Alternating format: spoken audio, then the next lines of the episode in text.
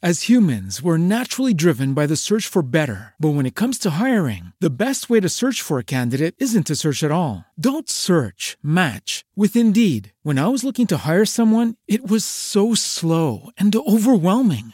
I wish I had used Indeed. If you need to hire, you need Indeed. Indeed is your matching and hiring platform with over 350 million global monthly visitors, according to Indeed data, and a matching engine that helps you find quality candidates fast. Ditch the busy work. Use Indeed for scheduling, screening, and messaging so you can connect with candidates faster. And Indeed doesn't just help you hire faster. 93% of employers agree Indeed delivers the highest quality matches compared to other job sites, according to a recent Indeed survey. And listeners of this show will get a $75 sponsored job credit to get your jobs more visibility at Indeed.com slash podcast. That's Indeed.com slash podcast. Terms and conditions apply. Everybody in your crew identifies as either Big Mac Burger, McNuggets, or McCrispy Sandwich. But you're the filet fish Sandwich all day. That crispy fish, that savory tartar sauce, that melty cheese, that pillowy bun. Yeah, you get it.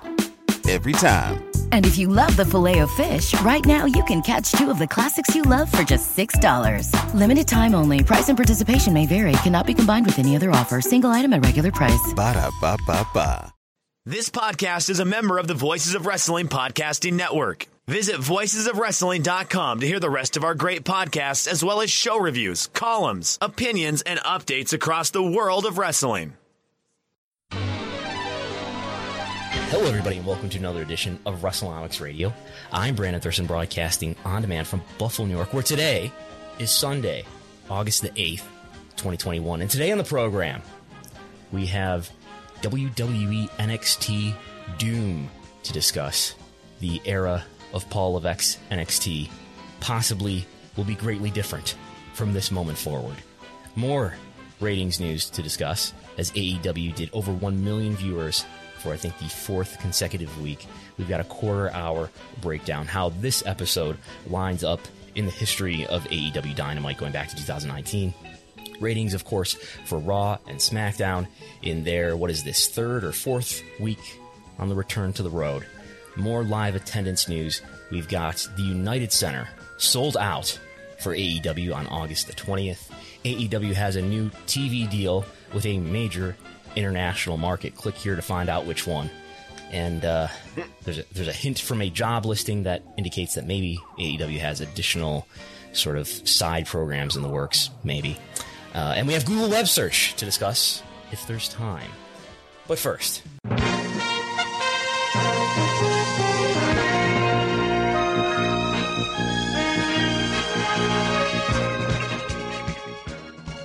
Joining us live from South Buffalo to my south by southeast, everyone's favorite ring announcer, fresh off his special appearance at Excite Wrestling in the Johnson City Mall. Chris Gullo joins us to discuss the week's events. Yeah, it's good to be back. Uh, yeah, it was a fun show uh, this past Saturday uh, at uh, Excite Wrestling. Uh, Big Time Bill Collier's the new champion. Oh, in really? the uh, Battle New York tournament. And uh, yeah, so uh, just uh, it's uh, good to be back. Uh, like I said, a, uh, uh, driving up the road. I'm, I'm I'm happy to be home. So, so the how long was that tournament? The Battle of New York. It was it was a, a tournament that Excite Wrestling put on, featuring wrestlers from all throughout New York State. But this is a tournament that had been going on for a while. Is that correct? Yeah, it started in I believe June. Yeah. Okay. Were were were those in in seminar events, or were those in Yes. other types Those- of official events? Those were the seminar events. Okay. Uh, but uh, yeah, big time Bill Collier and, and Jay Freddy had a good match at ESW a couple weeks ago. Uh, yeah. So, uh, what time did you get get home last night slash this morning? Um, around uh, two in the morning, Uh, because uh, yeah, because I le- we left the uh, barbecue restaurant like close to ten o'clock. you went to the they have barbecue restaurant too. You went to the the after party. Yes, they have a vegan Cuban made out of jackfruit. That's amazing. So How how im- it on that. how important would you say it is that you go to the after party to reassure your next booking in any given promotion. Not this promotion in particular, of course. We're not, not going to analyze that here, but just in general. Tell me about the, the, the politics of going to the after party in independent wrestling. I think I think it all depends on how secure your spot you think it is. I mean, I Sure. usually go to after parties because I just like spend an extra time with the guys and listen them. And we had a nice crew of guys, and that's why I came. Even though you have a three and a half hour drive ahead of you to go home. Yeah, I was like, uh, you know, I mean, but if it's, you know, I, I'll put it this way: when I do MMA gigs, I don't really know anybody, and they always have after parties, and I never go because I don't know anybody. Yeah. You know, if they pick somebody else, um, because I didn't go Well, to the see, after party, I, the, the, the MMA after parties, that's your opportunity to, to build these connections and get your brand out there and get future bookings, you know? I guess. I have, uh, been watching, uh, wrestling more so than usual this week as our, our local wrestler, Daniel Garcia has, uh, wrestled on AEW Dynamite. I think he wrestled on Dark. He was in the finals of the SCI tournament last night and, uh, he has another match later today. We're recording on Sunday uh, for the IWTV title. So there's that. So, what do you want to talk about first, Chris Gullo? Let's get right not- into the There we go. Yes. let's get right into the uh, NXT releases. Uh, Sean Ross Sapp uh, reported Friday evening that WWE released Bobby Fish, Bronson Reed, Jake Atlas, Ari Sterling, Kona Reeves, Leon Ruff, uh, Stephon Smith, Tyler Rust, Zacharias. Uh, Zachariah Smith, Asher Hale, the Giant Zanjeer, Mercedes Martinez, and also Desmond Troy, uh, which was posted a little bit shortly after this. Right. Good. Good catch. That's not even on our notes. Chris Gullo just knew that off the top of his head, folks. Uh, yeah, that's that's one, two, three, four, five, six, seven, eight, nine, ten, eleven, twelve, plus thirteen. Thirteen. Uh, Stefan Smith is a referee, but everybody else was a, a wrestler, right? Uh, released. These are all NXT people. No, nobody here main roster. Although Bronson Reed, uh, I, I think had done a dark match or something, or had been brought to, to main roster TV. He uh, did main event, I think. I could be wrong, but I'm pretty sure he did the main event show. Okay. So I think that was the most surprising one to me. Uh, that they would release somebody who actually has size, as, as we'll discuss here. It seems that there's been a change in the vision in WWE's developmental, that they want bigger people. They want people who are tall. Don't you love it when people are tall, Chris Gullo? I love it when people are tall. But it, it's kind of funny because a couple of these guys were also tall, very tall, but not only Bronson Reed, but like But old. Smith. Yeah, But Zachariah old. Smith was a basketball player. Mhm. And then uh, I actually don't know how tall the Giant Zanjeer is, but I'm guessing he's tall by his name being the Giant Zanjeer. Yeah. Uh, I, I would suggest if you are a wrestler with ambitions to wrestle in WWE, that you uh, that you get lifts, even if you're already tall. Maybe brand yourself as the giant, something or other, or something like that. Brand yourself as tall. I would suggest that. That's uh, if you want to really, uh, uh, you know, raise raise the prospects of, of your getting not just signed, but but promoted to the main roster and have them actually do something with you beyond one week. So, uh, and we actually, uh, uh, Denise Salcedo put out a tweet. Um, and by the way, Hershey did an awesome job ring announcing for Game Changer Wrestling in uh, Los Angeles last night. Okay. Uh, but she, she uh, put out a uh, tweet uh, with the list of all the releases from 2020 and 2021. And um, I don't know if you want me to read them all off. They're pretty just, they're very long. Very longest I've ever seen. I think it's over 100 or something like that. Let's just do the, the 2022 WWE releases. All the wrestlers that WWE has released in 2020, not 2022, 2021. Yep. So we have Bobby Fish, Mercedes Martinez, Leon Ruff, Tyler Rust, Bronson Reed, Jake Atlas, Ari Sterling, Kona Reeves, Zachariah Smith, Asher Hale, Giant Zanjeer, uh, Stefan Smith, uh, Desmond Troy, Ric Flair, uh, Bray Wyatt, Chase Parker, Matt Martell, Killian Dain, Marina Shafir, Arturo Rios, uh, Curt Stallion, Sunil Singh, Samir Singh, Lars Sullivan, Big Show, Steve Cutler, Andrade, Billy Kay, Peyton Royce, Samoa Joe, Kalisto, Chelsea Green, Mickie James, Tucker, Bo Dallas, Mojo Rawley, Wesley Blake, J- Jessamyn Duke, Kavita Devi, uh, Vanessa Borne, Skyler Story, Ezra Judge, Alexander Wolfe, Velveteen Dream, Braun Strowman, Lana, Betty, Buddy Murphy, Aleister Black, Ruby Riot, August Gray, Ara Davari, Tony Nese, Tyler Breeze, Fandango, Santana Garrett, and Tino Sabbatelli. Tino Sabbatelli. Uh, we should mention that Samoa Joe did get re-signed or something. He's doing. He's clearly working again regularly, regularly in NXT again. But uh, but other than that, I think he's the only one that's been brought back. Um, yeah. So what does this mean? Is WWE getting ready for a sale? Should we revisit that quickly? Is W has eh, maybe you can update us as the advocate for WWE is selling. Chris Gullo, since since our original discussion about this a few months ago, has WWE been acquired by a major media company? Not yet. Not okay, yet. Not, not yet. Is Vince McMahon it, still it, it still alive? Happen. Is Vince McMahon still alive? He is, as far as we know. As far that as maybe maybe maybe a, a related factor. Uh, yeah. So uh, and and this is developmental talent. Surely it, it does cut costs. Um, but it, not as much as it would if WWE was cutting main roster talent. I guess I mean as, as far as the salaries that are being cut here.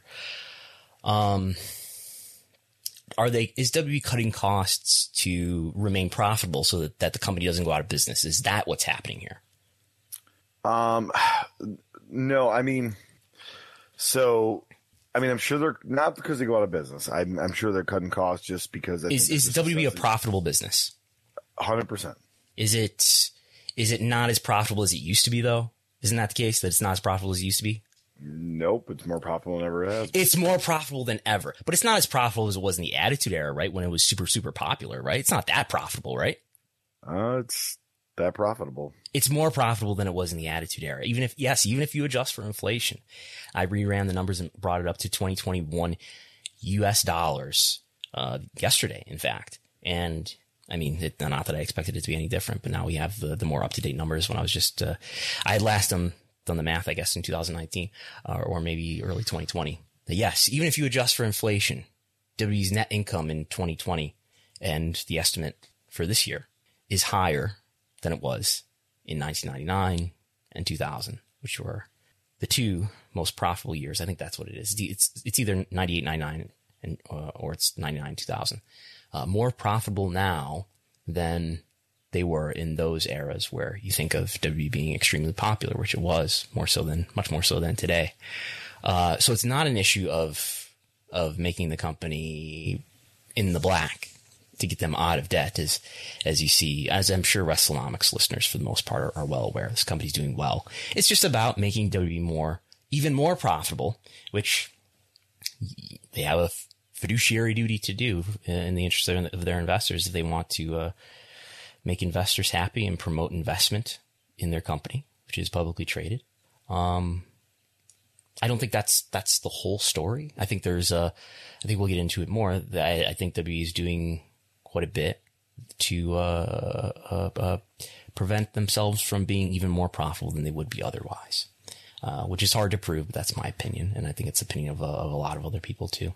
Um, so yes, I think that's what's happening. Um, so uh, let's uh, let's actually jump to the uh, the PW Insider note, and then we'll go back to the two slides that are before that. The the P- PW Insider had a note from Friday night about the future yes. of NXT. Uh, there's been a lot of talks internally of major changes for the NXT brand, including a new logo, new lighting, a focus on younger talents, and a different format to the TV shows. This house cleaning uh, tonight appears to be part of those changes are we going to have challenges like keg, the keg race? Yeah. You're talking others. about the, the, game show, the game show era yes, NXT. The, the, the NXT game show. Yep. Yeah. I, I, I'm, I'm struck first by, by the idea that there would be a new logo for NXT. Uh, I, I, I'm not ready yet to let go of the Wolfenstein logo that we currently have, the Wolfenstein look. I hope I hope at least that uh, of of all these um, licenses that that Nick Khan is selling, I hope they sell a an, an NXT branded uh, uh, game level skin to to like whatever the latest version is of Wolf 3D. I, I need that before we let go of this amazing branding that NXT has had lately. Or, or maybe even, you know what? I got an, another great idea for, for Nick Khan. Sell the NXT brand logo license to like a motorcycle company, like Har- mm-hmm. like Harley Davidson NXT bikes. What about that, huh? Motocross or something? What, wait, wait, wait. No, I got it. Leather jackets. Leather jackets. Yes. Where is the NXT leather jacket at wshop.com? Uh, anyway, so what do you, we'll, we'll, we'll jump into, I want to talk about NXT on USA and so forth, but why is this happening? What's, what's your, what's your, your assessment? Why, why is All NXT being sort of reconfigured here? Uh, I mean, we'll, uh, you know, talk about a little bit, but I actually did listen to the, uh, Wrestling Observer Radio last night and, I, I agree with a lot what Dave is reporting, except I think there's a third person involved that he's not really talking about much. He's saying that a lot of these are Vince McMahon and Bruce Pritchard agreeing with him, and you know, really just you know they lost they lost against NXT or AEW, and you know now we got to reevaluate what they could do, and he's changing it. To, seems like to a more traditional WWE style of you know like you know, we talked about you know a couple tall guys released, but like, let's just face it. In my per- perfect opinion, I I think the guy's a great wrestler. I never saw Alex Zayne as a guy that Vince McMahon would put on Raw or SmackDown. Mm-hmm. Yeah, I just never did. And I think those type of guys are the ones that are really getting, you know, they're getting cut loose and all that. And I think with Bronson Reed, he looked impressive. They brought him up, and Vince probably just didn't see it. Yeah, I think there's been, I mean, it's been pretty clear if you've been paying attention to W programming and if you've been paying attention to both NXT and the main roster for a while, you'll see that a lot of talent gets called up from, from NXT and doesn't get used that well, maybe in part because of the, the fact that Vince doesn't see, uh, NXT as serving the main roster very well as a pipeline because, because you've got, in all likelihood, two people who are making decisions. You got one person in NXT slash developmental making decisions to serve somebody else on the main roster who seem to have diverging views of professional wrestling. Uh, and I think, you know, Vince, and we're seeing, uh, uh, uh sort of a, where you're talking about what Dave said on Observer Radio, uh, this morning that W wants to go back to and, and notice Johnny Ace is back in power that they want That's, to go back to. That's who I think's really involved, really with these. I I, I thought maybe he was matched, but but Pritchard and and um and Laurinaitis. Vince is yeah, who we doubled down on, but yeah. So we want to go back to to people who are tall, maybe over six foot tall or over six foot two or something. People who are big, because Vince sees uh, that the widest possible, not just his own opinion, just happens. That's just coincidence that it's that's that it's his own personal taste, I'm sure, but that the widest possible market will most readily accept people who are big and, and, and mainly that big. And, uh, and maybe, maybe for female talent, he wants people who look more like supermodels or fitness models or something like that too, I bet.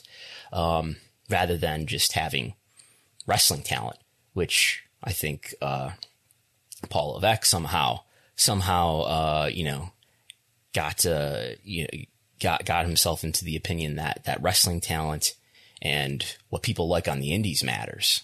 So, uh, I got a question for you, Brandon. Um, how how successful was Bam Neely's WWE career? or, or, or what about Jackson Andrews? Who's Jack? Who, or you know what? Exactly. These are guys that were in the Laurinaitis era. They were tall. Okay. They showed up on television and they lasted weeks, and then they were gone. And even like a guy like Ezekiel Jackson, love his Lucha Underground run. Mason another Ryan. Guy that didn't. Mason Ryan. There you go. There's another one. Like this is this is what we have to look forward to. All yeah. these guys out there right now that are getting cut in NFL training camps that are professional bodybuilders. They're uh, they're okay. they're they're gonna they're gonna get the opportunity other than these guys that are out there uh, working hard every weekend, traveling the roads, getting yes. better at their craft. So so let's talk about like what's causing this. And I think every wrestling fan wants to talk about AEW versus WWE and, and the fact that AEW beat NXT consistently in the ratings in the Wednesday Night War. Uh, almost every time in terms of key demo viewership and most of the time in terms of total viewership in the, uh, the 70 some odd weeks that those programs ran head to head from late 2019 to, uh, April 2021. Uh, I think that's, that's probably part of the story and part of the, the perception in Vince's mind that you didn't. And by the way, they, they're all only focused on themselves. Uh, but I don't believe that. I believe W cares about what NXT or what AEW is doing to an extent. Um, and probably to a, a significant extent. Uh, so there's, there's that. But I think what's uh, a bigger, at least as big a piece of that is what happened uh, earlier this year in March, where we got this press release, Dateline Stamford, Connecticut, March 30th, 2021, where um, WWE uh, NXT had a two-year deal that started in the fall of 2019 to be on the USA Network. USA Network's parent, obviously, is NBC Universal, and uh, that deal is coming is coming to an end this fall, and in like two months, the first deal will, will, expire, and they renewed. WWE renewed, and uh, they announced on March 30th that they've signed a multi-year extension. No, we don't know how long it is, but it's multi-year, so at least two years. Uh, and that this is when they also announced that W would move from two, from Wednesday to Tuesday, and that began on April 13th. And we don't we don't never got an idea of what WB's uh, what WWE really got in terms of TV rights from uh, from NBCU for NXT. Of course, NXT was on the W Network. It was essentially the flagship show for the W Network uh, for the first several years in, in the, the pre Peacock era. And um, they decided to move it away from being essentially an exclusive network show. Yes, it was on Hulu too, but move it away from the network to be on the USA network. And the public message was that this, why are they doing this? There was a lot of uh, worry from uh, stock analysts, media analysts, and investor types that why are you taking you know content that's exclusive or almost exclusive to the W network and putting it on on television when you're trying to grow network subs. And I think the the media analysts who aren't inundated in the wrestling industry every day uh, probably didn't appreciate the extent to which WWE wanted to compete head to head with AEW and sort of stamp out AEW's progress before it got too far. Uh, but the public message, and I think there's legitimacy to this, that maybe NXT could grow into this third media rights brand in addition to Raw and SmackDown. Raw and SmackDown, as we mention these numbers probably almost every week, Raw is getting $265 million a year from NBCU. That's just in the US. SmackDown is getting $205 million from Fox. WWE makes, uh, I think last in 2020 made over $500 million, more than half of its revenue from Raw and SmackDown rights fees. To an extent, NXT is bundled in there too, but if you took NXT out, I don't think it would be a huge difference. Um, it would be a minimal difference. So, did NXT turn into this media rights brand?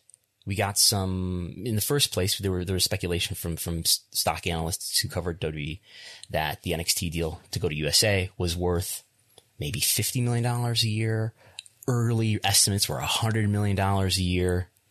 And, uh, I don't know how much it is. And I don't know if it's, if it's even all guaranteed or if it's to a great degree an ad revenue share. Um, but I, my current belief is that it's worth well less than what AEW is getting from Turner, which is $44 million a year on an average annual basis. I believe it's something probably closer in the neighborhood to $20 million a year, maybe something like that. Maybe not all guaranteed either. So that's, that's the first year, first year. That's what I believe about the first, not the first year, the first term, which is a two year term. Now that's, again, that is coming to an end this September. And it's, and the new deal will go into effect. So that, so they announced this new deal this past March. And was it an upgrade? Well, the stock price didn't move when this deal was announced, so at least the market didn't feel like it was a, a big deal.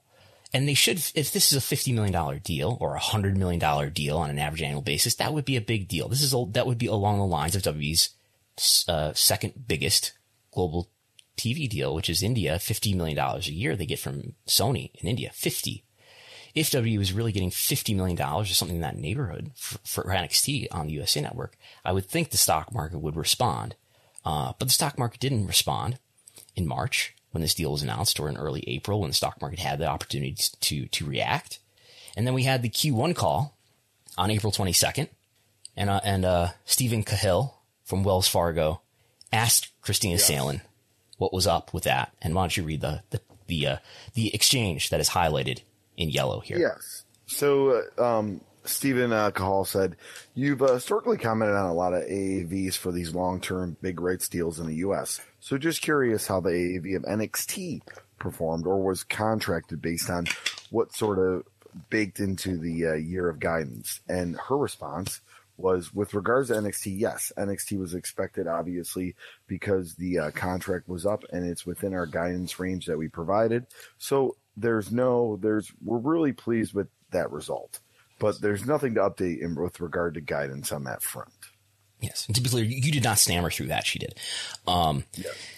Who who is? Let's just set the table here for people who may be unacquainted. Who is Stephen Cahall?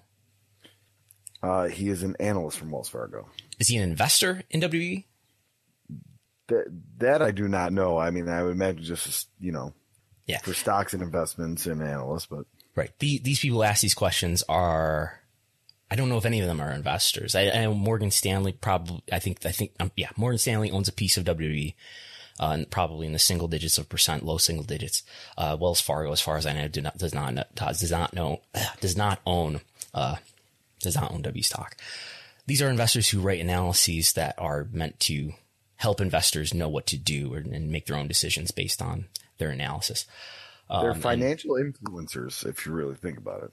Yeah, they uh, what what they say can can can move, yeah. move the stock price. Um, and Kristina Salen, who is that? uh, Kristina Salen, she is the CFO of WWE. What does, what does CFO stand for? Chief Financial Officer. Yeah, she's not. Uh, she's not the person who's producing the music. No, no, they don't do it anymore. They don't even do it anymore. Okay. Yeah. Uh, so, so basically, what what I read this to be saying uh, is that uh, whatever the NXT deal was, the, the new deal, is not was not a surprise to them. It was not maybe not even uh, the number is too small to even really affect their guidance. So when they talk about guidance here, they're talking about their profit projections. They're telling, they have told investors that we're to, we expect a profit between uh, this range on the low end and this range on the high end. It's something like something like two hundred seventy million dollars to three hundred million dollars in in, the, in adjusted EBITDA, which is their favorite way of uh, uh, measuring profit, where they get to exclude certain things that they just feel like excluding. Uh, so the NXT deal number one was not a surprise to them. What they got NBC to agree to for NXT was not a surprise to them. And perhaps it's just too small money to make that big of a difference anyway to, to change uh, the range of what they expect their profitability to be. Um, third, if it was a really great deal, you would think they don't necessarily have to get give them, give a number. Certainly they wouldn't report a number on these earnings calls or in their press release, but they could have at least, if it was a great number, celebrated it in some way or given some indication about how happy they were about it. And I know she's happy saying that, uh, we're really pleased with that result, but it wasn't, wasn't a highlight in the press release. It was, it only came up because a stock analyst asked about it. Um, and naturally, because this is NXT rights or something that has been hyped in the past or been justified. Uh, they justified putting on the USA Network with the idea that they would be able to grow this third brand as a major media rights producer. Um, so we don't get any sort of hype. It's not leaked to, to the Hollywood Reporter or to Sports Business Journal that this is a, a big deal, which you think if this was a big deal, something like that might happen, but it didn't.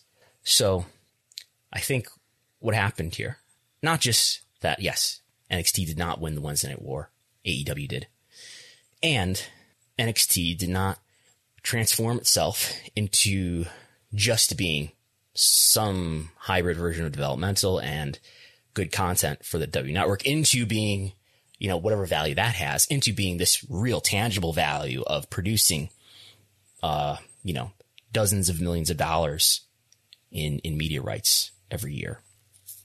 So that's not happening. Uh, NXT did not turn into this third media rights brand.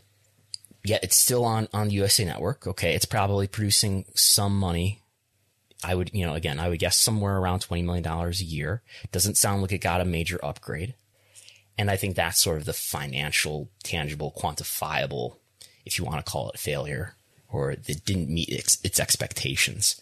Um, so it, it, it, makes sense in a, in a way to sit here and say, well, you're not producing all this money for us, all this revenue for us that we hoped that you would. Uh, there, I guess there's another chance in the future, but, but really what, what Vince wants is, is developmental. He wants talent that's going to feed his main roster brand. Meanwhile, he's also not been happy, apparently, by reading the tea leaves of what, ha- what happens on Raw and SmackDown. He's not been happy with what NXT is producing for him. Um, And sounds like we're going to go back to the John Laurinaitis philosophy of, of big people, uh, athletes, uh, bodybuilders, maybe fitness models, maybe, uh, and physical specimens. That's right. People who are tall. Um, and let, let's think about too. It's not as if Triple H has all along been this advocate for great independent non non non WWE talent and non non uh, bodybuilder sports specimen talent. It, it, it seemed to me that that you know Triple H was more along the lines of that kind of thinking years ago when he when he first took over developmental.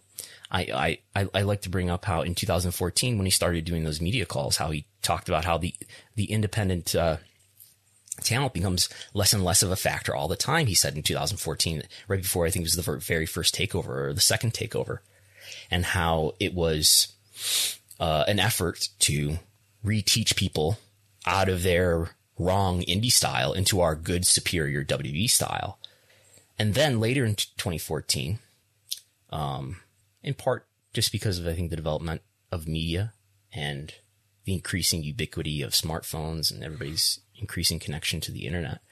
Increasingly, wrestlers like Kevin Owens and Finn Balor got reactions in their debuts at Full Sail. People with no WWE exposure prior to their debuts in NXT got big reactions. And I think this, maybe along with other things, uh, persuaded Triple H to look at talent differently. And it ultimately turned into NXT being able to take takeover events, their peak events, into major basketball arenas and sell out when they sold out the first takeover uh, at a major arena in Brooklyn in, in August 2015. Um, so I think Triple H had an evolution, if you will, in how he views talent. Um, I don't know what he really believes at this point. I really hope that Paul Levesque someday writes an honest book. Uh, but I don't know what he what he really believes about talent, what the best way is to go. I, I do believe that he, if if Vince retired today and spent the rest of his life isolated on a yacht, that that main roster would look more like NXT. And I do think that is a what do I mean by that? I, I mean less of a focus, not not that it's a non-factor, but less of a focus on size, which is basically what we see in NXT, where you get people like Adam Cole and Johnny Gargano pushed as as top champions. Um, so less of a focus on size and less of a concern on size and, and a higher priority on, um, on wrestling ability and, uh, charisma, promo ability, personality. Not that there's not sort of a priority on that, but, but Vince's, um, inability to plan and execute long-term stories and, uh, and a general inauthenticity and over reliance on scripting. I think there would be less of that if, uh, if Paul Levesque was, uh, in charge of the main roster creative. And I think that is a better way to attract the largest possible audience. And Vince has always had that preference for bodybuilders and big people and less of a concern for wrestling talent. And that is his personal preference. And, uh, he believes that that is the preference of the widest possible audience, but he's wrong. And he, and that's become increasingly wrong over time. Uh, what, what happened too is that in 2014, you had all this talent that was backed up and couldn't get into WWE because of WWE's previous philosophy of, of valuing people who are huge and not necessarily great wrestlers. So we had all these years where WWE and, and to an extent they influenced TNA to be this way too. Um, we had all this talent backed up who couldn't get into WWE and it helps the indies flourish it helped other non-W companies flourish, like Ring of Honor and to an extent TNA. And then when Triple H started to change his philosophy, he was able to harvest all this talent that had been backed up outside of his company and to bring them into his company. And uh, it, it super served a type of fan who was unhappy, unsatisfied with how main roster programming was going. And it helped build NXT into a, a brand that could put on shows in major arenas that would sell out or cl- come close to selling out in the form of NXT takeovers in conjunction with a pay per view weekend. But also, uh, it, it, became an important program to help grow the network. Network wouldn't have been as strong. Not that the network was a success. It wasn't, but it, it wouldn't have been as strong without NXT. And it was able to even turn into a, a live event touring brand. Now I don't know how, to what extent the, that national tour was profitable, but it was probably it, those national events probably could have been run at a profit. The Largo events, I think, are just a, a loss leader to, to to the Largo Loop events were just, I think, a loss leader to to give people experience. Um, but I think it's not as if Triple H was a genius, but Triple H just uh, realized that good talent is good talent, and they hadn't been acknowledging. I don't know if you would put it this way, but they hadn't been acknowledging how good the talent was out there, and now he had the ability to bring them all in. He he benefited from the lack of from from the poor assessment of talent of the regime that came before him, that was led by John Laurinaitis and influenced by Vince McMahon. Uh, and you he was able another. Oh, go ahead. and he was able to benefit from that. And eventually, the Indies were harvested almost completely. The cream was scraped off the top between the years of 2014 and let's say 2018 19. And uh, for the for the good of the Indies, I mean, if if WWE goes back to the the 2010 philosophy, let's say, the Indies, the U.S. Indies, for for one thing, which are in, in great need of of more talent, I think are in a better position to. I, I joked to one promoter that uh, like a month or two ago that well, well, hopefully with John Laurinaitis coming back to power, they'll they'll go back to ignoring people with talent, and that'll re- revitalize the Indies, which are in need of being revitalized after being harvested for the last few years. I mean, well, first off, I agree with you on that. Uh, one thing I I, want to say is I, I I don't know if Triple H ever changed his philosophy that maybe he didn't always believe this, but because I think the Sin Cara failure was like a stop and start for him. I feel like if that would have worked, he would have been able to do what he was doing in 2014 and 2012 and 2013. Um, but I think because it just didn't work, I think that that that definitely hurt him. Um, but I also say too, I mean, look at the timeline. 2014, not only was it, you know, Triple H was starting to like kind of gain power to do this, but the business of TNA drastically changed at that point. They were no longer this on Spike TV getting a million uh, viewers and Because they self destructed, yeah, much like yeah. WCW before them. yeah. So it was like a perfect mix of Mm-hmm. that. But yeah, but yeah, I, like that. I feel I felt like this was going this way back in like 11 and 12 when he signed like signed Sin Cara, but obviously that didn't work out. And I wonder if that that was the hesitation of why it took so many a few years. Yeah, I don't know. Um, I, I think there's something else happening here that is just sort of the hubris and arrogance of, of, of WWE that they, this notion that WWE knows the right way. And if you didn't do it our way, you're not doing it right. And you're, you're not doing it in a way that's going to be as marketable as it could be. Um, which I think is, it's, it, it creates this false hierarchy and and I think that's that, that has also kind of existed in in WWE in the last few years too, where you know, it's I think it, it really hurts the ability to grow stars and to create marketable talent uh, when you've got to go through this this huge and way too complicated system where you get into the PC and then maybe you get in, get onto TV if you please the right people and all of their subjective opinions. And then maybe after a few years of doing that, uh, but by, by which, you know, all the while you're getting older, you finally get to, uh, to the main roster and then, and then you've got to, you know, please the tastes of Vince McMahon, who has very different tastes from the people who you had to please before. It, it, you know, there is no central, uh, philosophy, it seems, that everybody agrees on. I think this has got a, a, a, much more outdated philosophy than than the NXT people do, and uh, you know, it, it it it complicates and slows down the ability to cultivate stars, which is one problem among there are other problems with uh, developing stars and stories that people care about, which is never going to happen in any to any strong degree, in my view. While Vince is the head of creative, um, and I think this is this adds to the pile of reasons why I'm not that optimistic about WWE's future, uh, in terms of its, its, its holding on to its huge lead in the wrestling space as the industry leader. I think that, that, that lead is going to narrow over time. And, uh, however you want to measure that, we're going to measure it in ratings in September and it's going to get smaller. um, you know, if if Vince Vince has turned 76 this month, did you know that? Uh, for what it's worth, uh, you know, not that there's anything wrong with being old, as as I get older here. As as time goes on here, it's going to continue to limit the ability to which main roster WWE, uh, which controls the majority of their revenue, Raw and SmackDown generate the majority of their revenue. It's going to limit the the extent to which they're able to generate stars.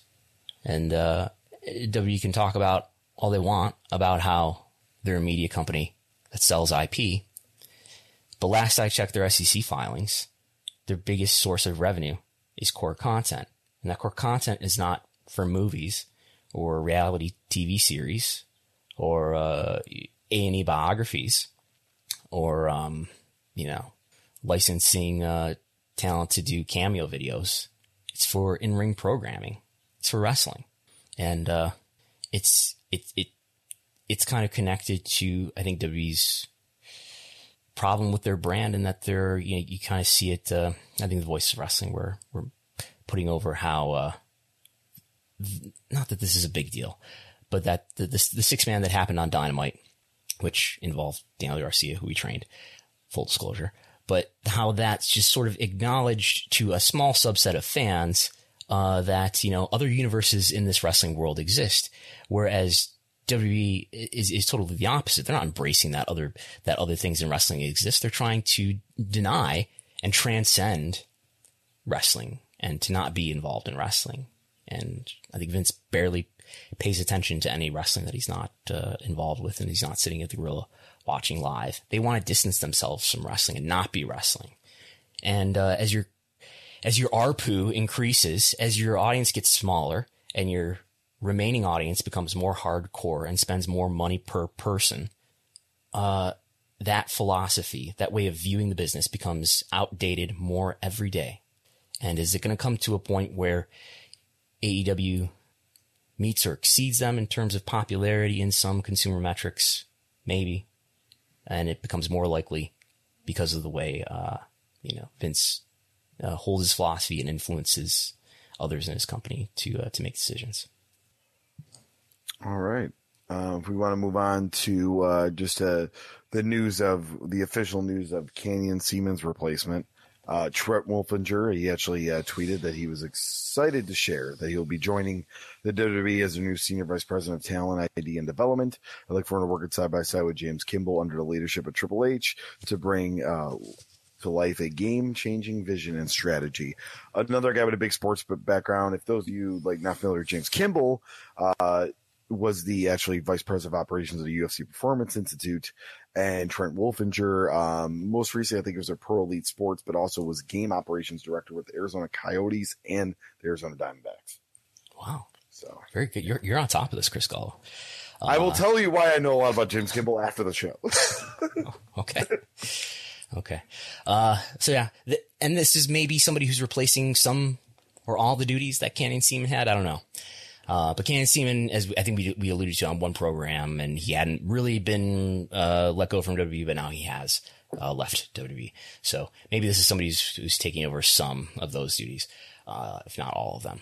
Uh, and I just wanted to revisit. There was an article on uh, WrestleNomics.com that came out way back in November that where we analyzed all the data that we could from Cage Match going all the way back to 2000 through through the present at that moment, November 2020 uh, just looking at, you can see in terms of uh, of data how W's philosophy on on what talent to to promote to the main roster has changed over time. Where pe- uh, wrestlers who had most of their experience, will, will, will this be clear? Will you know what I'm talk, talking about when I phrase it this way? Most of the wrestlers, a little bit, yeah. It's let's say the question is, did I have okay before I went to the main roster, which we define as you having ten main roster matches. Before I went to the main roster, what what made up the majority of my experience at that point? Was it mostly non WWE system matches, or was it mostly WWE system matches, i.e., developmental, W developmental? Yeah. And, and so, if you're you're a what we might call a non-universe wrestler versus a WWE system wrestler, the majority from from 2000, where the the the, the middle point seems to be 2007 to to 29, 2009 or so So in that first decade of the 2000, in, that, in the 2000s, it's mostly, um, non-universe people who, uh, who make it to the main roster, but it becomes increasingly towards 2010, WWE system people. But then after that yeah. point, the trend largely reverses, uh, to the point where it's, it's sort of at a, at a, at a low or tied with a low in, in 2020, at least when we measured it in November, where 81% of the wrestlers who had their 10th main roster match, 81% of them had the majority of their experience from non WWE matches. But, but, and I think this speaks to how, how Vince assesses talent, the, the majority, is that the right, would that be correct to say? Yeah. The majority of those non WWE people who made it to the main roster, the majority of them were just used to flesh out B shows like 205 Live and WWE Main Event, whereas those who were WWE system people who got promoted to the main roster in, in recent years were more likely to spend more of their time on the A shows, Raw and SmackDown. All right. We, we could have, we should have done this analysis by height too. That would have been helpful. All right. If we want to move on to the Gullo report. Mm-hmm. This is my time to shine here. It's ratings talk. Uh, we'll start with uh, SmackDown here, and uh, this is uh, SmackDown with the. Oh, Well, this is your estimation after the overnight, correct? Correct. Yeah, it will always be this. Yeah. Yeah. Yeah. So yeah. So uh, about two thousand. I'm sorry, two million one hundred fifty thousand. Uh, yeah. So two two point one and a half million uh, compared to last week, which did about two. Uh, a little over 2 million, about 40,000 over that. So a little bit of an increase for SmackDown as uh, John Cena continues to be part of these programs. So Right. And let's, while we're talking about SmackDown, let's jump to this slide where um, we're now at a point where, where SmackDown is doing considerably better than I thought it would be. Uh, I expected, I've been saying this probably for weeks on end. I expect these ratings to be back to the level of, you know, the last weeks of the Thunderdome by the middle of August. And today, today it's August 8th, so there's still time. Uh, but, uh, SmackDown is, they got a bump, they got a jump from the return to touring, and it hasn't fallen back down to the Thunderdome level yet. Uh, they're over 2 million, and they were doing under 2 million in those last few weeks of the Thunderdome. So maybe I was being too pessimistic, and, uh, we'll talk about Raw too, which I think is next. Yeah. So, uh, two Monday Night Raw here. They did, uh, well, a little over 1.8 million, uh, with a 0.51 the 18 to 49. Uh, compare that to the week before, just a little over uh, 1.8 million as well with a 0.49 and the, uh, 18 to 49. So not much movement there between July 26th and August 2nd. Right. So, and what we see here, and I've pulled out the, uh, oh boy, I don't know if I can make this big enough. Let's see. I'm, I'm pulling out the WrestleNomics viewership spreadsheet, which you can get access to at WrestleNomics uh, at patreon.com slash WrestleNomics. And uh, if we look, let's see here. Only $5 a month. What a deal. Yeah, and you get access to my uh, almost daily reports on, on the ratings, which is where, where the ratings news is being broken. Uh, this is where the ratings information comes from. Uh, let's see here. So Raw, as you said, 1.8 million viewers this week, uh, but also did 657,000 in 1849, which is up from the prior week. Up from the prior week. So Raw up very, very slightly, almost identical in total viewership, uh, but up more by percent uh, in terms of the key ad demo, 18 to 49. So you, you, see this in Raw and in SmackDown where, you know, the ball has bounced and, and it seems like it's hitting the floor here. It's not continuing to fall down. Uh, and we see that. We'll see what happens on Monday. We'll get uh, final numbers for SmackDown on Monday too. But the uh, the one hour did a 0.5 in the demo. The other hour did a 0.6. So uh, that probably you know that's obviously a 0.55 average, and it'll probably be a little bit higher uh, in the final. So maybe maybe they did like a 0.6, which would come out to what would that come out to? That would come out to a pretty good number. Uh, do we have anything that's done like a point? Yeah, a few weeks ago on the 16th. So this was the first show back to touring. They did a, a 0.66, which was over 800, 850,000, uh, 1849 viewers. Uh, so I don't know. I would expect maybe something around the high 700s or low 800s in terms of uh, 18 to 49. So we'll see. SmackDown and Raw seem to be hitting their their plateau as opposed to falling back down further towards the numbers that they were doing at the end of the Thunderdome era. So, uh, you know, I, I, I am starting to feel like, well, maybe I was being too pessimistic here, uh, expecting uh, and SmackDown to to to not be as benefited long term by the return to touring, and there there clearly is a, a coincidental at least uh, increase. It helps to have John Cena. Maybe it helps to have Goldberg, uh, but we'll see uh, how they do in the weeks to come. They're doing better than I expected. All right, and uh, we're gonna move on to NXT. All this NXT talk. Well, how are they doing on Syfy with the Olympics, which are actually wrapping up today? So uh, Yeah. they'll be back on USA uh, this Tuesday. But on Syfy, they did five hundred twenty thousand with a uh, 0.10 and eighteen to forty nine. Uh, almost very similar numbers. Five hundred twenty thousand with 0.1, uh, 0.12 in the uh, eighteen to forty nine uh, last week. So exactly the same total viewership on Syfy. Um, I don't think there's much of anything to read here, except for I expected these numbers to be lower too. I expected NXT on Syfy uh, to be under 500,000, and here they did an, an identical 520,000 on both uh, both preemption nights. All right. And then uh, moving on to Dynamite, which continues to have impressive ratings uh, since fans are back here. They actually did 1.1 million uh, in the uh, 18 to 4. I'm saying the 18 49 did 0.46, but 1.1 million overall. Yeah, well, I can imagine that. Uh, but 1.1 million overall, you know, P2, and then uh, 0.46 in 18 to 49 compared to the week before. Well, it did, uh, you know, 1.110,000 with the 0.45. So very similar numbers, but very, uh, v- very good for uh, AEW to continue this trend. Yeah. Um, like some of this is sort of a groundswell of, of people knowing, okay, CM Punk and maybe Bryan are on their way. Um, but they're just, you know, also in the view of many people who we hear talk about this show, they're putting on a good show that people watch and, and like to watch. And I know it's, uh, it sounds dumb, but if you put on a good show, maybe it encourages people to watch it again. All right. And Um, then, uh, I, gue- I guess we could add too. I think we were talking about a, a little bit before we started recording. That it's um the reaction that I get, and obviously this this is disproportionate. I'm not just being facetious here, being sarcastic, but on the, the reaction that I get on Twitter uh, for some things is disproportionate when it, when it comes to AEW.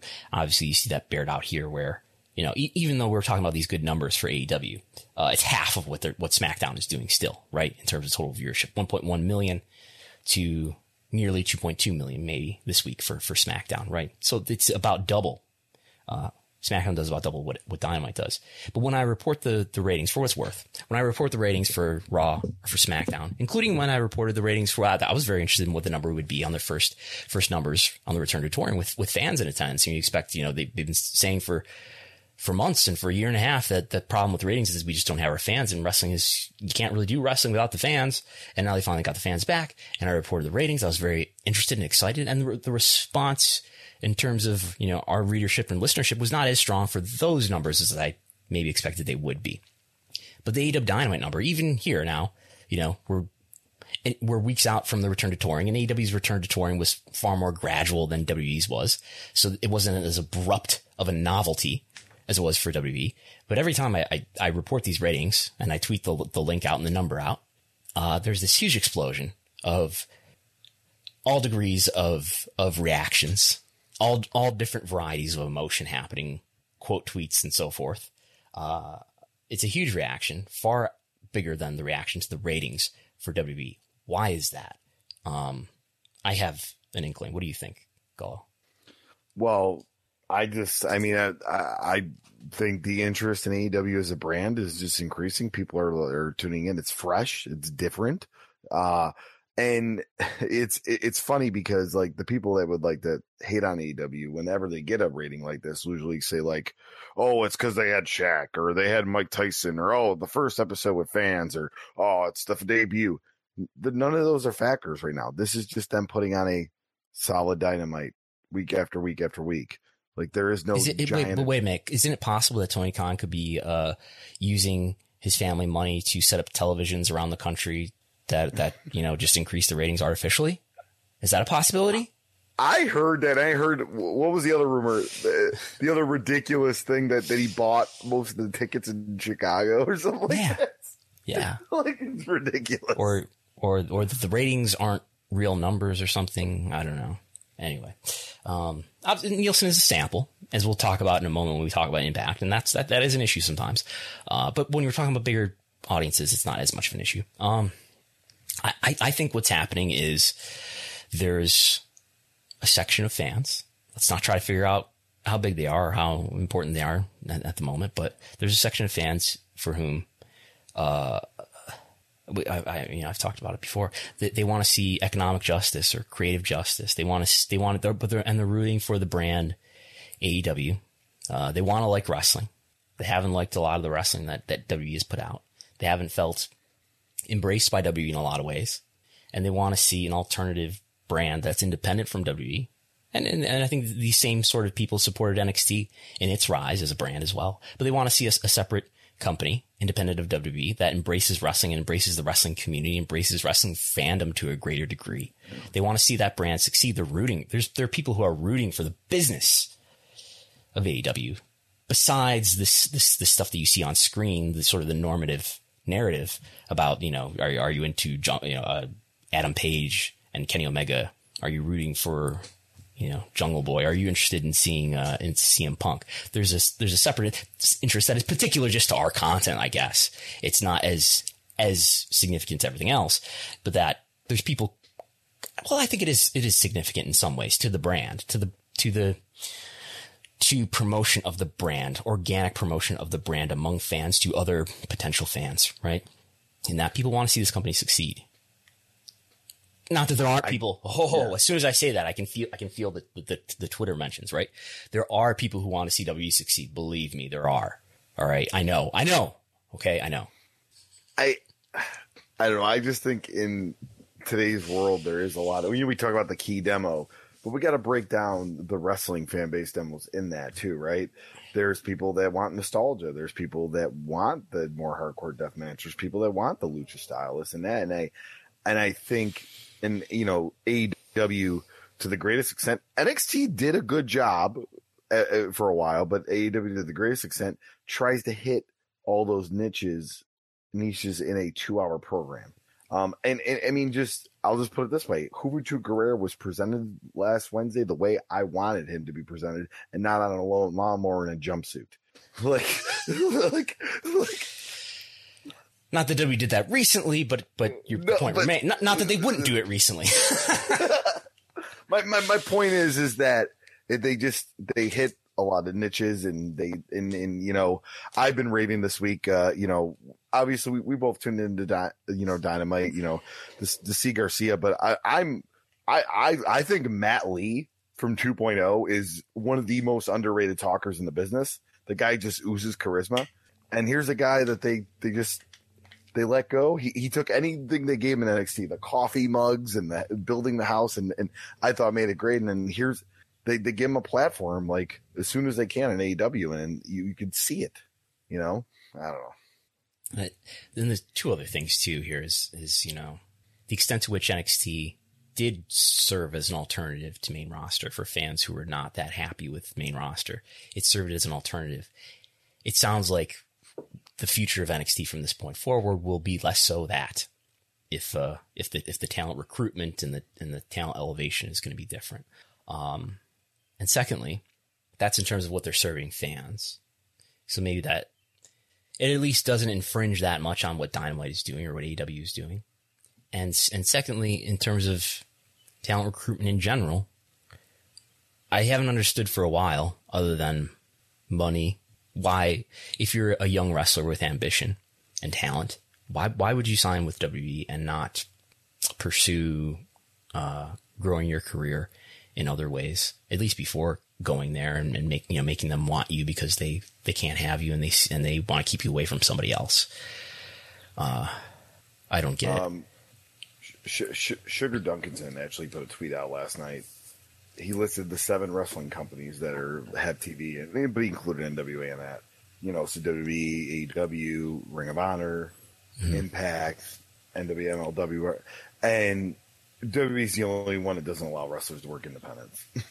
like, and, and he's like, that just shows you there, like you know, they want people to get different. All these other companies want people to get different experience, go out there. I'm sure some of it's financial too. Some of these companies know they can't give guys contracts to be exclusive, but I just I think it's the my way or the highway method of WWE, and you're really seeing this with these NXT cuts and this rebranding. Yeah, I guess I mean like if if you're a young wrestler who's got a lot of talent and you believe, I think there are a lot of wrestlers. Yes, we we hear this all the time, right? Like it's my childhood dream to main event WrestleMania and work for WWE, and this this seems to be a factor too.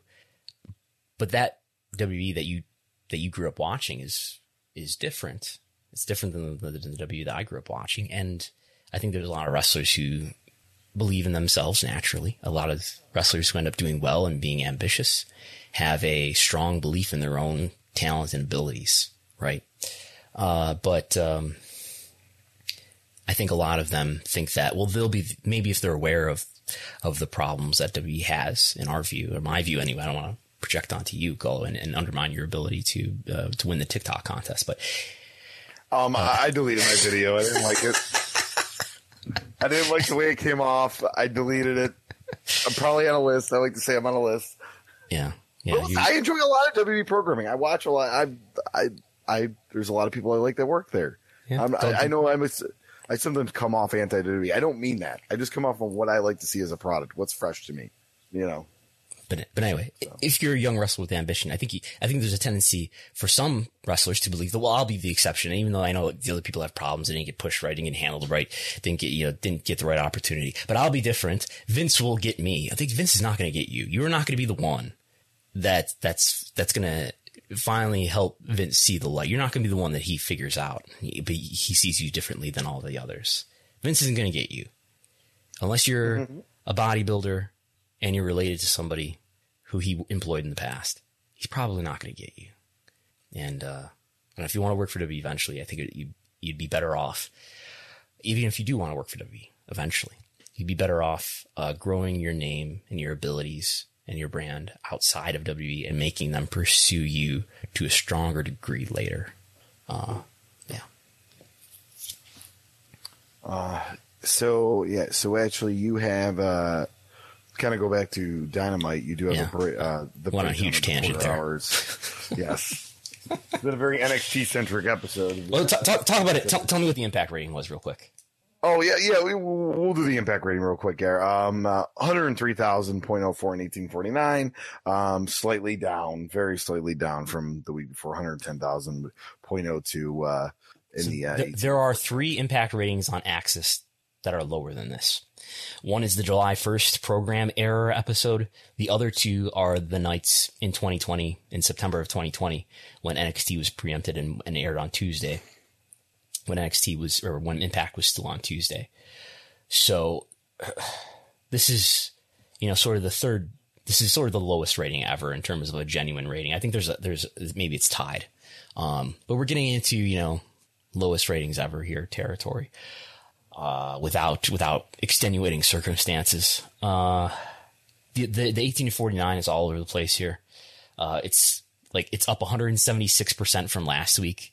Uh, the median age is all over the place. The median age was 60 last week. It's now like 48 again this week. I think it's, you know, Nielsen uses a sample to determine these results, right? And the, the smaller your actual audience is, the smaller the sample is to determine these results. So therefore, the more volatile these, these numbers tend to be when we're talking about smaller audiences.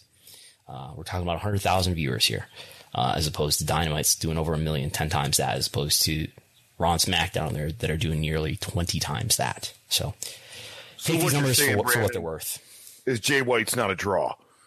Kenny Omega's not a draw. Jay White's not a draw.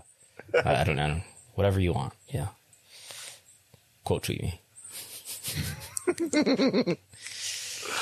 um, but yeah, we go to the uh, quarter uh, hour breakdowns here, and uh, yeah. um, I mean the, the the, the biggest quarter hour was uh was the uh, 1.26, which did which was the conclusion of Jericho and Juvi, where Wardlow attacked Jericho, and then MJF cut the promo, and then you had the Penta Fenix Andrade promo, uh, and then Yeah. uh, That's it's the fine. pre six man tag intro.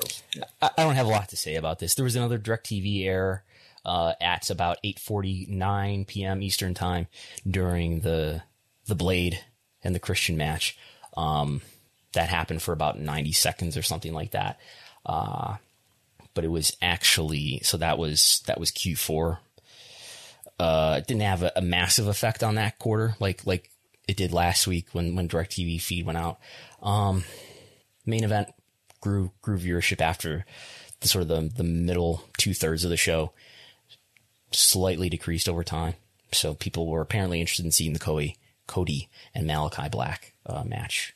So yeah, they their peak was just over 1.2 million. All right, and uh, you have a nice little chart here of the uh, the uh, top uh, Impact. Uh, I'm sorry, not Impact. Top AEW ratings here. Yeah, I guess we should have mentioned this a moment ago when we were talking about AEW. That so this where does this most recent episode land in terms of top most highly viewed episodes? Uh, this is the Number six. the sixth Like, biggest audience ever for AEW, uh, and in terms of total audience, but in terms of 18 to 49, this is the third, the third, the third biggest, almost tied for second. it's October actually 9th? Fourth, fourth biggest. Really? Yes, because you have uh, um, October 2nd, and then uh, it's uh, October 9th, and then. Oh, and July 28th. Oh, no, never mind. That's less. Never mind. I did the math wrong. Yeah, you're right. Okay. You're right. How did I doubt you? You're the math guy. I make mistakes a lot. It is the third biggest 1849 audience uh, ever. Um, I guess we should talk about this. I didn't even think to put this on the lineup as we're over an hour here, so we got to get done soon. But um, Rampage debuts this week. yes. predictions. Uh, I think I think steady state. Uh, all things equal.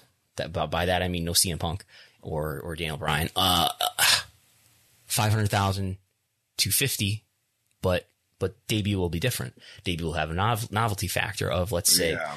of let's say twenty percent or so. So if I bring out the calculator.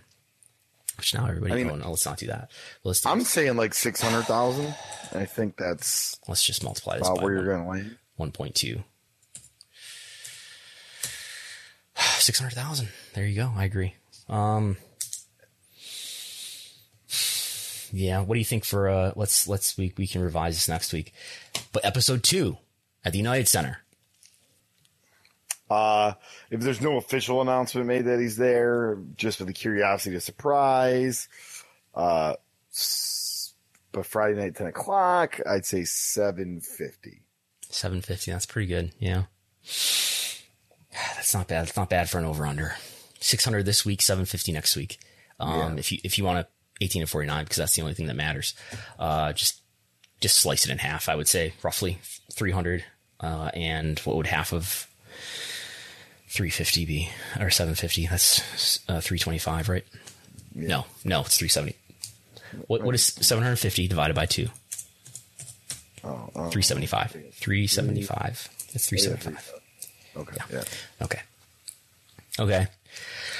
Uh, live event attendance. Let's just blow through this. Um, Okay. In Chicago did well, over 12,000 distributed. Uh, SmackDown in Tampa on Friday night, nearly 9,000 distributed. Uh, there's a house show on Saturday night, uh, over 506 or over 500, 5,600 distributed. Uh, SmackDown was back at Daily's place this past Wednesday, 2,500, which I heard someone say was the biggest audience ever uh, at at Daily's place. Obviously, that's well below what they've been doing on, on tour. Uh, Charlotte was was their biggest dynamite yet since the return to touring. Uh, the week prior at uh, nearly seven thousand distributed. Um, that's events that have happened in the past.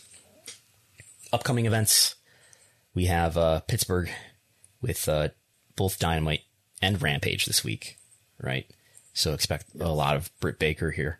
Uh, they're currently uh, configured for just over 5,000 both nights.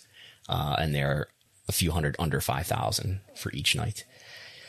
Uh, there's a house show in Gainesville tonight, which might might be looking like having the smallest W audience yet. Uh, looks like they're configured for under 3,000 at the moment. Uh, 2,200 are out at the moment for Gainesville, Florida. Um, but Raw in Orlando, well over 7,000. They'll probably end up around 8,000 or just over for Raw in Orlando. And then Tulsa. I feel like I'm doing the, uh, the road report on, on like some weekend show right now. Uh, and then in Tulsa, WWE SmackDown comes to Tulsa, Oklahoma, 5,263 currently out, 757 still available. And, uh, yeah, and obviously the United Center sold out this week, as uh, we probably al- al- alluded to was likely last week. Uh, 13,656 appear to be out for that show uh, which which puts it in the company of, of the few shows that uh, have over ten thousand tickets uh, out that are upcoming. And we actually have, if this is, I mean, we'll, we'll it will probably not end up this way when, when when all is said and done. But we, as far as events upcoming in in the future that currently have ten thousand or more tickets distributed, there are one, two, three, four, five of those shows and one, two, three of them are AEW. Two of them are WWE. Of course, SummerSlam is by far the leader. Uh, over 44,000 tickets are out for Las Vegas uh, SummerSlam. But AEW's got Chicago, over 13,000 has got Newark, New Jersey, over 10,000. WWE London, which will be a Raw in September, September 20th, has over 14,000. And Dynamite in Queens at Arthur Ashe Stadium in Flushing someone explained to me what the difference is or what the uh, the taxonomy is between Flushing and Queens. But anyway, Arthur Ashe Stadium over seventeen thousand out, which is the the second uh, biggest attendance at this point, uh, next to SummerSlam. India. All right. Yeah, India. Euro, Eurosport uh, India, to be exact, uh, signed a deal with AEW. Uh, they acquired the uh, broadcasting rights to AEW, uh, and it's going to be a weekly wrestling uh, program in India. Um, and it looks like it'll begin on August 15th from Dynamite. So d- And then also AEW finally has as TV. Finally has TV in India, according to AEW Senior Vice President of Business Strategy, Chris Harrington. He said that people were asking uh, on social media all the time, asking Tony Schiavone or something about when they're going to have TV in India. Well, apparently starting uh, two weeks from now, they will have TV in India. Uh, second biggest market for WWE in terms of TV. Who knows what they're getting here for for Eurosport? Who owns Eurosport? Chris Gullo, do you know? Uh, that that I don't. Um, it's not Fox, right? Google it. Who owns Uh, Eurosport, AEW's new home in India? So no longer will you only be able to watch AEW in India on Fight TV. You will actually be able to watch it on a traditional television network, Eurosport. Discovery. Discovery, who's merging with Discovery soon. uh, that was was it Warner Brothers, right? Warner Media. Warner Media, War- yes. Warner yeah, 'cause we talked Media. what, what would happen to both streaming services? Yes. Uh, so AEW. Do you know, do you know what uh, AEW's other TV partners are around the world? They've got in, in, in Uh, certain regions in Europe. There's. Go ahead. What do you, what do you think? There? I know. I okay. I I, know the the England ones. Oh, God. ITV in England, ITV in the Yeah, UK. ITV. Okay, that's Not yeah, just ITV. England. I don't want people adding us again. Oh, so, ITV in the UK. It was a sorry, sorry. um, and uh, I'm honestly like, I don't remember all of them, but uh, So there's TNT Serie, I think in Germany. It might be a, a similar sort of TNT uh, international offshoot in some other regions. Space in Latin America. Who owns Space? Do you know who owns Space? I would assume Warner Media, but Warner Media owns Space. So, I think with the exception of the UK, all of AEW's TV partners on, on linear TV are owned by either Warner Media or now by Discovery. And it's not as if, if we draw the W comparison, W has partners with all different sorts of uh, parent companies, uh, you know, or subsidiaries of parent companies around the world. Um, but this is this is conspicuous how how AEW TV deals are neatly uh, partnered with with either their their major U.S. Uh, TV partner, or a company that that that TV partner is soon to merge with. So, uh, yeah, that's interesting, uh, and I think it, it, it I think it, it lines up a situation maybe in the years to come where uh, it might make sense for Warner Media to acquire AEW, but we'll see. Uh, we're, we're not going to spend all this time on Google Web Search, but uh, you can see the, the Google Web Search report that I did for the recently ended month of July 2021 on Patreon, uh, patreon.com slash WrestleNomics. That is, that is there for our subscribers going through the Google Web Search for all the name talent that I can think of for WWE, AEW, and New Japan Pro Wrestling. Uh, we study uh, Google Web Search for companies as well, uh, just showing you to what extent WWE's web search volume exceeds that of every other company that you can think of combined. Uh, so WWE has 77% of the, uh, the share, if you will, compare that to, uh, AEW, New Japan, Impact, Stardom, Ring of Honor, Dragon Gate, Noah, and some others. Combine all of them, and they only account for less than a quarter of the search volume. Uh, that happened in July, and that's that's not an unusual uh, data point there. It's usually something like that. So WB is still the monster in terms of web search. For whatever that's worth, I think that's reflective of, of name ID and of mind share. Uh, so there's that. Um, I did a stream on Thursday of TV ratings. Um, if you watched it, let me know what you thought of it. I might do more of those in the future. No promises. We'll see. Uh, but give me some feedback on that if, if you watched it or go check it out and let me know what you think of it. Please subscribe to the YouTube channel for WrestleNomics, uh, so we can, uh, do more and grow the, uh, the YouTube channel in the future. Uh, we are, we are strongly considering our, our streaming options here as, as we go forward in the, uh, the business of WrestleNomics. any plugs, Chris? Uh, this is standard uh, Chris Gullo, Facebook, Twitter, Instagram. Uh, rediscovering any of my other podcasts, uh, RTI Pod on Twitter, Facebook, and, and, Instagram. We'll have a new episode later this uh, month about the uh, NWA title uh, from the end of the TNA partnership through the Bruce Tharpe era to the purchase of Billy Corgan. Uh, and it's not just NWA world title, but it get a lot into NWA business too and stuff like that. And it's a very interesting time when Bruce Tharpe owns the NWA brand. Um, but yeah, so that and uh, as far as far as me, uh, the rest of my August is is free and free and easy. I have a comedy show locally in Buffalo on the 13th, but other than that, nothing until uh, until September. I have a wrestling show on September 11th, and then it doesn't get busy and crazy again until October. So wonderful. Uh, we have credits now. We have credits. I see. Let's see if I can do this. Group share. Our our co-host and executive producer is Brandon Thurston. Our co-host, Facebook group share, voicesofwrestling.com poster is Chris Gullo. Our WrestlingOps.com transcriber is Jason Unpersuth. Please tell me if I'm pronouncing your name wrong, Jason. Uh, our technical consultant who giving me, a, giving me a lot of help this week and, and maybe giving me some help in the future is Phil Chertok from the Post Wrestling family. And the creator, founder, originator of, of this WrestleNomics brand is Chris Harrington.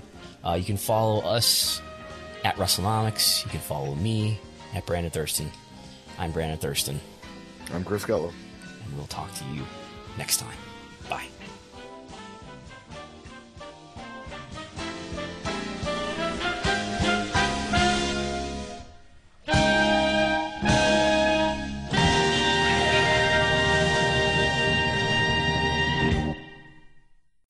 As humans, we're naturally driven by the search for better. But when it comes to hiring, the best way to search for a candidate isn't to search at all. Don't search, match with Indeed. When I was looking to hire someone, it was so slow and overwhelming. I wish I had used Indeed. If you need to hire, you need Indeed. Indeed is your matching and hiring platform with over 350 million global monthly visitors, according to Indeed data, and a matching engine that helps you find quality candidates fast. Ditch the busy work. Use Indeed for scheduling, screening, and messaging so you can connect with candidates faster. And Indeed doesn't just help you hire faster. 93% of employers agree Indeed delivers the highest quality matches compared to other job sites, according to a recent Indeed survey. And listeners of this show will get a $75 sponsored job credit to get your jobs more visibility at Indeed.com slash podcast. That's Indeed.com slash podcast. Terms and conditions apply. Everybody in your crew identifies as either Big Mac Burger, McNuggets, or McCrispy Sandwich. But you're the filet fish Sandwich all day. That crispy fish, that savory tartar sauce, that melty cheese, that pillowy bun. Yeah, you get it.